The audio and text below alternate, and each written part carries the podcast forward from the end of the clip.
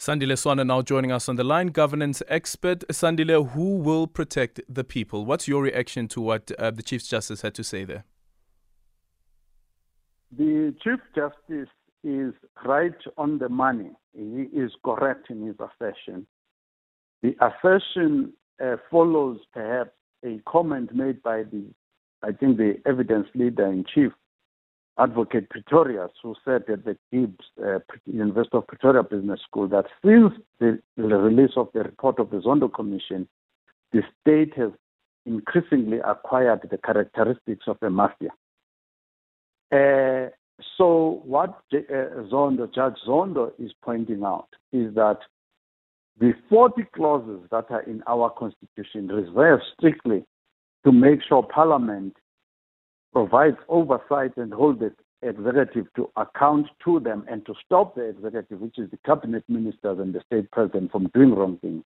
They, those clauses are considered irrelevant by both Parliament and by the executive, especially because the ruling party toes the line. They demonstrated that attitude during the Phala uh, saga, and they've continued uh, to just show that they will not actually exercise those 40 clauses with honesty, with consistency anytime soon.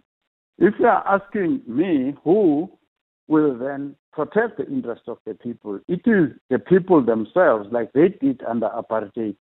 They would need to rise up against a regime that serves the narrow interests of the privileged minority. At that time, it was a white minority an exclusive white minority. Now it is a multiracial uh, minority that includes multinational corporations that continue to loot state resources and other forms of tenderpreneurs and business that is aligned to the state tender system and other policies where they end up uh, supplying various services and getting other benefits in terms of licenses and other things uh, against all moral soundness and against the Constitution.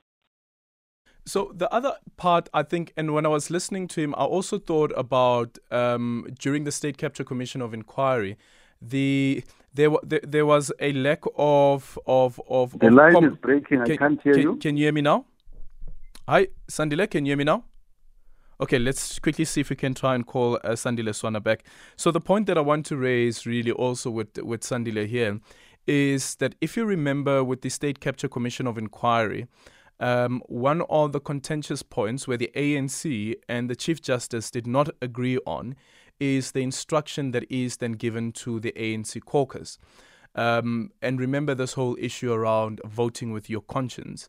Um, this following is stemming from um, the stemming from the secret ballot in the UDM matter, as well as the Nkandla matter as well. And the ANC believes because it is the governing party, it must be able to instruct its caucus on how to vote. So there is a there, there, there isn't a point on this particular one where there is an agreement on the powers that the governing party or whichever political party which has representatives in the councils and legislatures would be able to actually um, direct and instruct its caucus. So we have Sandile Swana back. Sandile, I was saying that one of the points also as I was listening to the Chief Justice was around a a lack of a common understanding around voting with the conscience and also the powers that a political party has to instruct its members who are their representatives in in in, in the caucus, whether it is um, in the national legislature or the various local councils as well. Could that be one of the issues that we are dealing with here as well? It is a very big problem because when you join politics, you are joining politics to represent actual communities.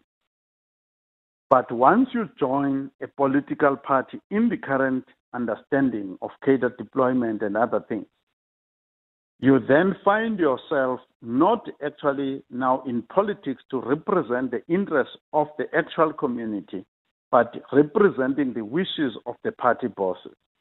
Whereby, for instance, we've seen very recently, including in the Phala scandal, where Gwede Mantashe and Fikile Mbalula instructed uh, people to vote in a particular way, and that those who don't vote in a particular way will be subject to a disciplinary hearing. Uh, in, in fact, Fikile Mbalula came later to that story. Mm. But so so uh, uh, so that is the problem. That to be a community leader, you must have a conscience, and your conscience must be aligned with the wishes of the ordinary members of the community and their collective interest. Because otherwise, you will find that either your your conscience will have to be forced to be aligned with party bosses who have other agendas, or aligned with whoever is the best sponsor from big business and, and multimillionaires and billionaires who pay you an amount. Then you no longer have a conscience. And our constitution expects you to have a conscience. And our politics are saying party politics are saying you must not have a conscience. Yeah. So and that is the problem. So, so how do we deal with that aspect? Because the ANC is correct to say that listen, um, you didn't send yourself to parliament. Um, it is the party that sent you sent you to parliament, and the party won the votes based on its manifesto. So they would like you to implement the manifesto. But when it comes to issues of corruption, do we then say that um, the party instruction shouldn't apply? unless the, the, the, the, corruption was also in the manifesto. Uh, if the corruption was not uh, stated that they aim to do this particular corruption in the manifesto, then uh, and then the voters voted for them to go and conduct that corruption, and they are conducting it. Then indeed we are bound to, to follow that because that's what your agreement is. But corruption is actually a deviation from the manifesto. It is also a deviation from the constitutional mandate. Two, if they were so confident of all these things that they are saying about their manifestos and everything else, why are they then harassing and frustrating the process of having independent candidates? Because the independent candidate then is only accountable directly to the communities and to whatever the law demands. So why are they frustrating that if they are so confident that their system is pure and their system is good and progressive and con- confi- con- complies with the constitution. Why are they frustrating independent candidates? Okay. Sandile Swana, the uh, governance expert, I would have loved to raise the issue around with independent candidates as well. That once you're elected, you're representing whichever constituency in parliament. When you mess things up, how do we recall you? It's a minute after half past four.